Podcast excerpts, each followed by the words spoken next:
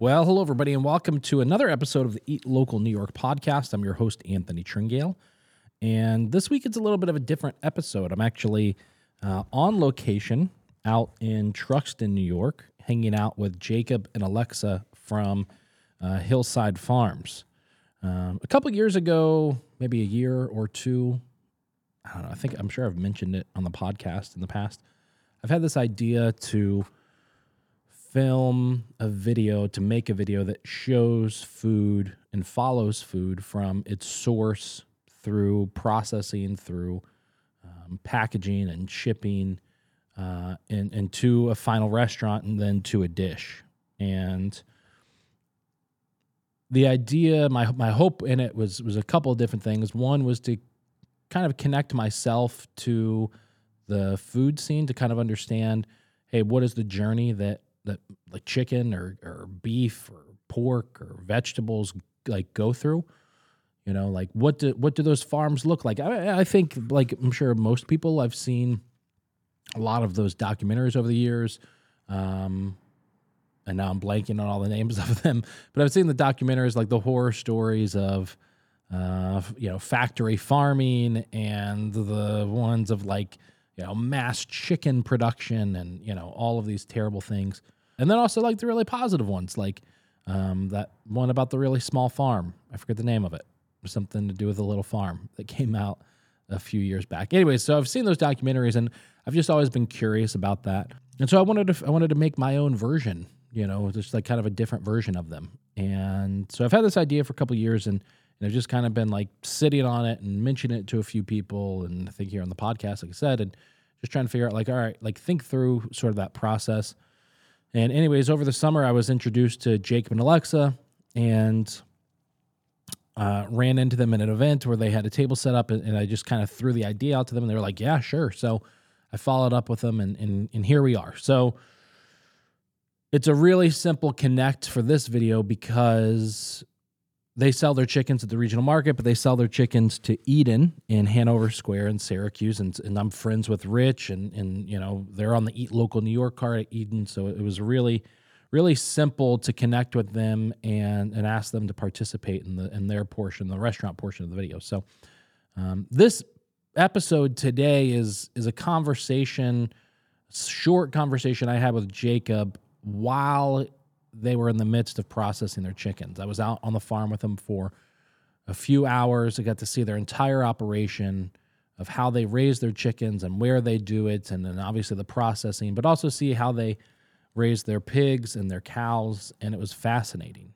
Um, really, it, I, definitely have this, you know, more than just kind of knowing who they are and that they exist, a little bit more of a connection with uh, with with these two, with this family, and and them as farmers, and it's really really fascinating just to kind of have that and be able to you know have a conversation with them about that and get their perspective on farming and and community and and you know eating local food and uh, being more connected to food.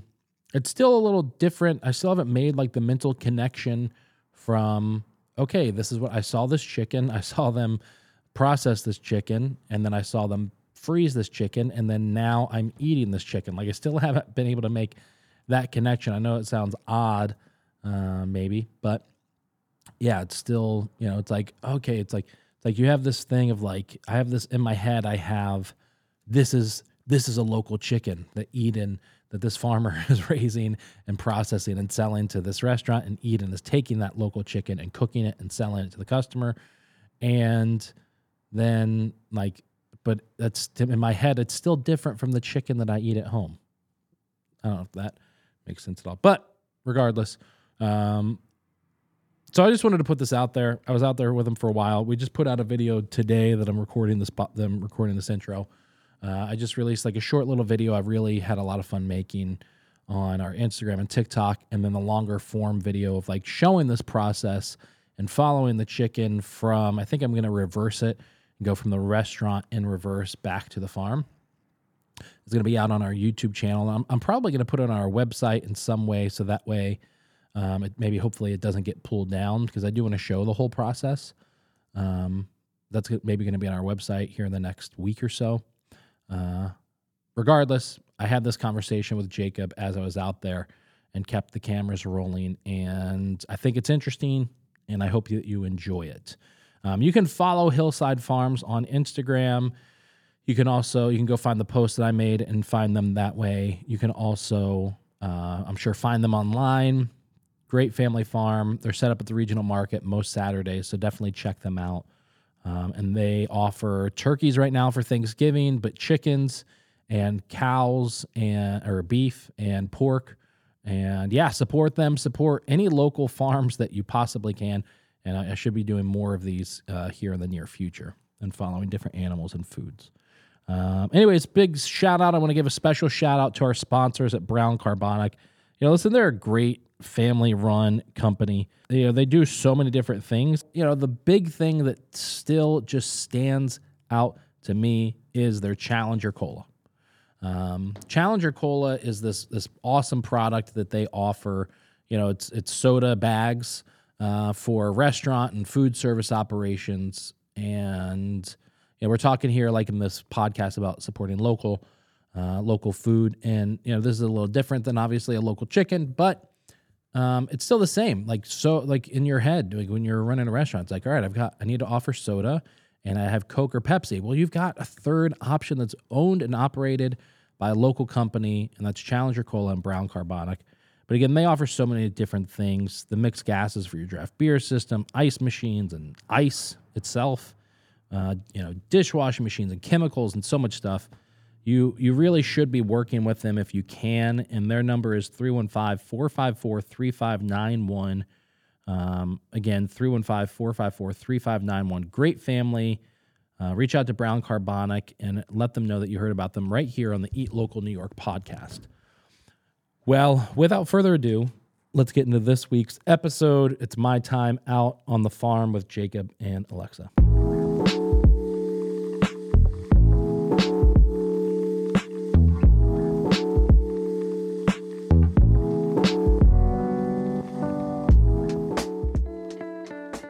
So, when I think of a local farmer, I almost think of farmers sympathetically. Do you think that's a do you think that's a pretty accurate perception of what you all do in like the general public in our area? So, like for us, because we share our life on social media, people really live through us on the farm and through their food. Okay. So it's it it's a much more uh, it's just so much more connection. So compared to if you buy your stuff at the grocery store, you just have a connection with the package, and then you know that farmers are are really um, trying to make ends meet. Yeah. And uh, in the commodity world, um, you know, we're not getting rich, that's for sure. Um, we're we're paying our bills. We're you know raising our son, um, and it's it's a real lifestyle too. We both enjoy it. That's huge. That we both are out here getting after it. Yeah. But once again, it's that that connection. I think that, um, and then that's just consumer responsibility. Like you're putting to get together content to show a local farm doing what they do, but not many people go to go to all these and be like, man, where's this, what farm is producing this? You know, I wonder if I can connect with them. Um, so then, then all that comes back onto uh, for the farmer. It's just it just comes back to profitability. There's Yeah. no there's no mental relationship with it. There's no happiness. It's just like, are we gonna make ends meet this year? And Yeah. then now the big thing is like the average farmer I think is 62 years old now, and then the transition process, like in New York State, with the taxes, it's so hard to transition that farmland over. So then, you know, there's a lot of understanding why people have that conception of like the market's so hard to survive, the um, transition's so hard to keep it in the family, and then all that stress warrants against a, a job where you have to work seven days a week. It might be different for us because we started this from zero and we, it- you know, we're building it as we go. And we like chose to do it. And we're- Yeah. Yeah, we chose to do it. We had a bunch of money saved up to put into it, so that really is a um, And we're doing it like our way. We're not. yeah. We didn't inherit and we didn't inherit or take over a farm in which Father and mother. Yeah. Yeah. Right. so that's tough too. Um, So, you know, just once again, when the farmer sells a commodity product, you have the transportation that's got to take a profit margin. You have the packager that needs to take a um, profit margin. Then you have another transportation or a distributor, and then you have the retailer. So, you know, at 3%, that's 12 to 15% right there off the top. That if you're a direct farmer, you may, there may be more non-farming tasks like marketing or, you know, transportation, but you're putting that, that margin back in your pocket. It- It's a tough system. I, we don't have a lot of farmers that come to us and praise, you know, you should get in the dairy industry. you know, a lot of the farmers are like, how's it going? Are you guys making it? Like, and that's not a good sign there. Hmm. I, mean, I mean, really, you got to go to Cornell, you. get get your either a veterinary's degree or your ag science with dairy, and then try to partner in. And you know, uh, we have we have farm friends that started their own dairy organic, and they're doing good They, they're happy. They love it. and they love it. And they didn't go to they didn't go to a land grant agric- agriculture university. They just started at zero. Re- you know, we have access to so much information. Like the chicken processing, we taught that ourselves. We got books, we got videos. Um, we we read re- religiously the Stockman Grass Farmer, which talks about beef markets, um, operating with a perennial pasture operations at a row op- operation. So you know you really can educate yourself without taking that big investment of going to college and then Yeah. knowing you have to make this amount of money to pay that debt off. Yeah, there's so much information about chickens on YouTube. Yeah, I mean, um, my wife will gladly admit this that when I if I, I usually get on something I'm obsessed with it for like six months, and during COVID that was chickens, pizza, and smoking beef, yeah, and smoking cheese, um, and uh, you know so there is there's a few months there that pretty much three, four hours a day, I was either reading a blog or watching a video on how to raise chickens, how to process them, you know, all that kind of stuff. So, um, yeah, it is definitely, I guess, the barrier to entry is, is kind of small just in the knowledge base. and then we have two gen like so pre World War II.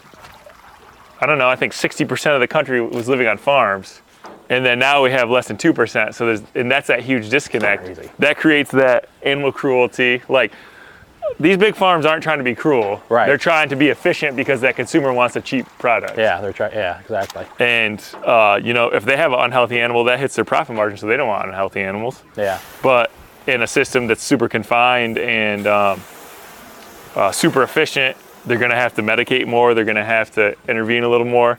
So we're really trying to. Our vet bill is super low. Really, it's just for um, when we do steer castrations, like. Uh,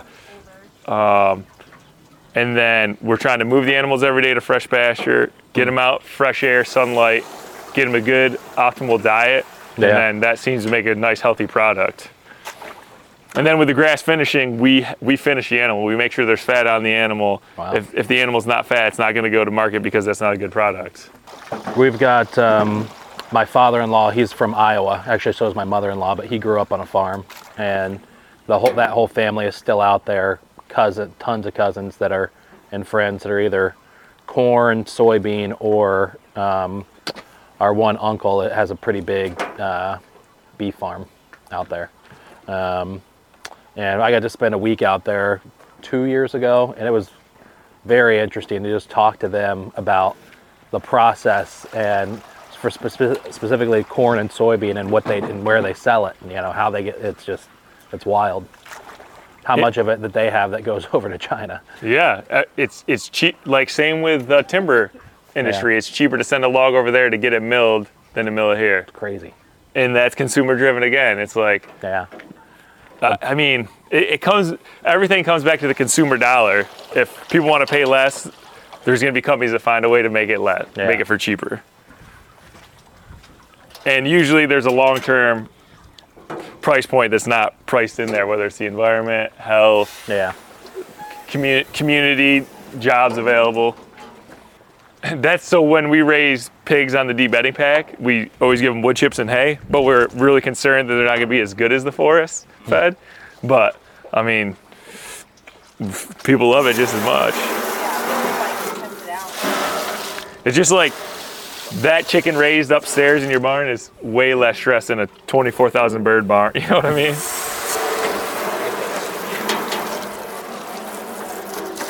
Are there any of those big, like those farms in around here? Poultry farms. Yeah, like the massive ones. There might be one egg farm in Pompey, Smith Eggs. They're pretty big. I don't know how many birds they got. There's, I know, I think I'm assuming that's a whole farm, but I know there's a big one in, uh, um, like on your way out to Auburn, like Uh, Camillus, Elbridge area.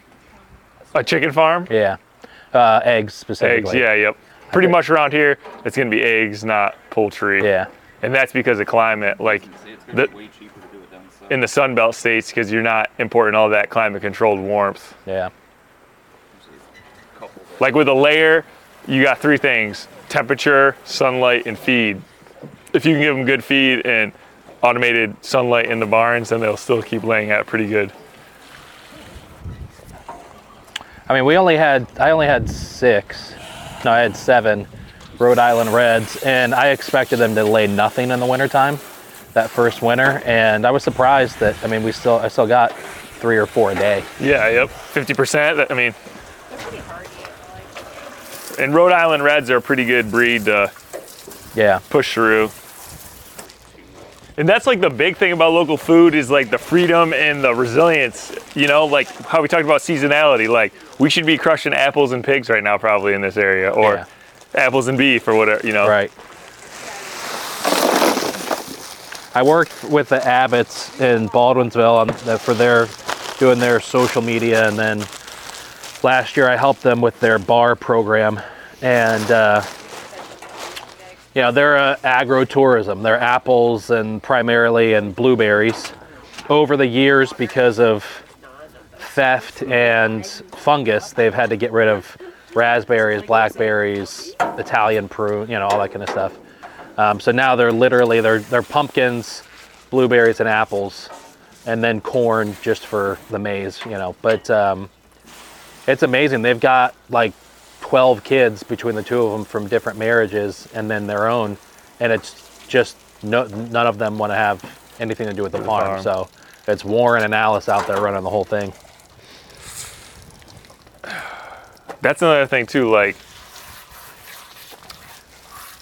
like I had a really good job. I was making a lot of money, and then uh, my like my parents, my my family background. My dad grew up on a dairy farm. Okay. and like he was him and his brother and sisters were treated like free labor pretty much Yeah. and they all left the farm they all became super successful um, and dad like he loves being here he's been here the last two afternoons with the pumpkins just like he works construction in syracuse now he's about to retire Okay. christmas but uh, he's got a friend who has a pumpkin patch and they they know we have pigs so he just picks up truckloads but Hmm. um, it's more it's not a monetary thing it's definitely a lifestyle you know it's Yeah. and it's you gotta expect that as well For sure. um, and it's tough that no like you know and then the sad thing is that abbott's is probably going to go to a big farm because they're the only ones that can afford to add you know unfortunately Yeah. if the kids don't want to take over or So they actually keep selling parcels off every year to keep it going, but for housing.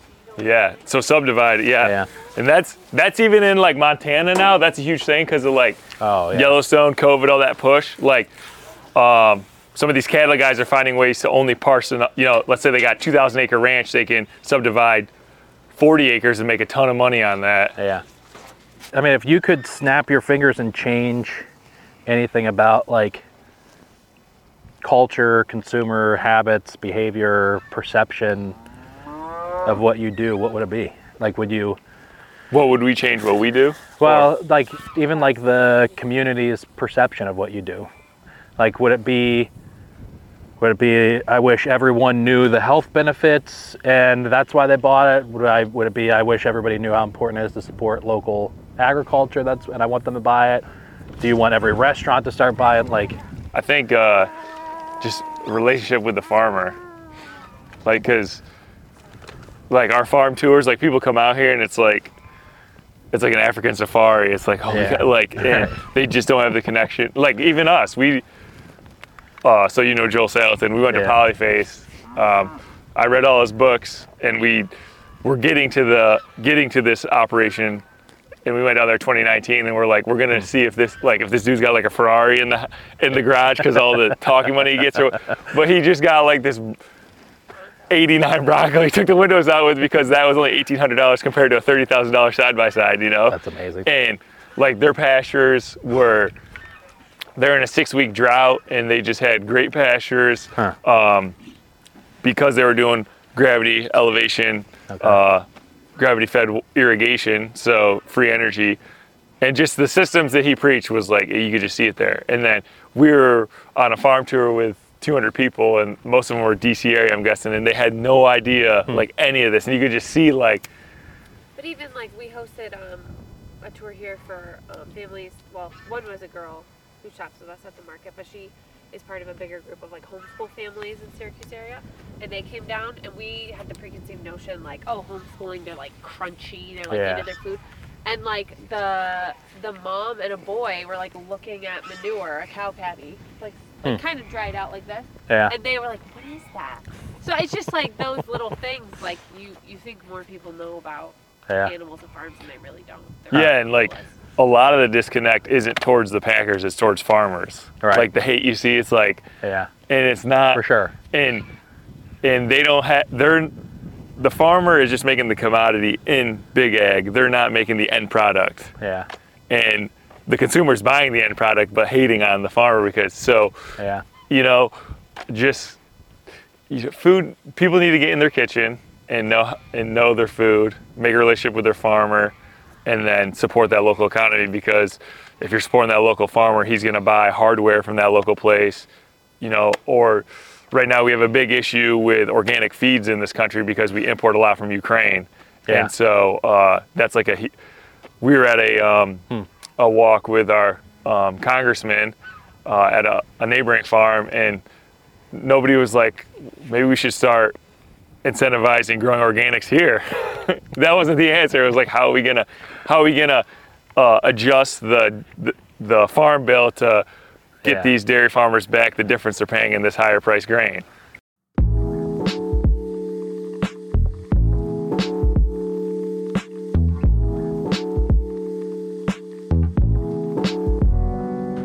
All right, well, there it is, everybody. Thank you so much for listening again to another episode of the Local New York podcast. If you haven't, make sure that you subscribe, whatever platform you're listening to this on. You can visit us on our YouTube channel, on our website, eatlocalnewyork.com, to watch the video version of most of our podcasts. Not this one, because I didn't rec- I didn't run the video for the I ran the video, but I didn't use the video. And uh, yeah, if you haven't picked up an Eat Local New York card, do so. Jump on it, eatlocalnewyork.com. Got some fun merch over there. I'm still, you know, trying to just do some different stuff with the merch. And right now, it's all really vulgar. So if that's what you're into, go buy a shirt. and that's it. I'm going to catch you back here next week for a brand new episode of the Eat Local New York podcast.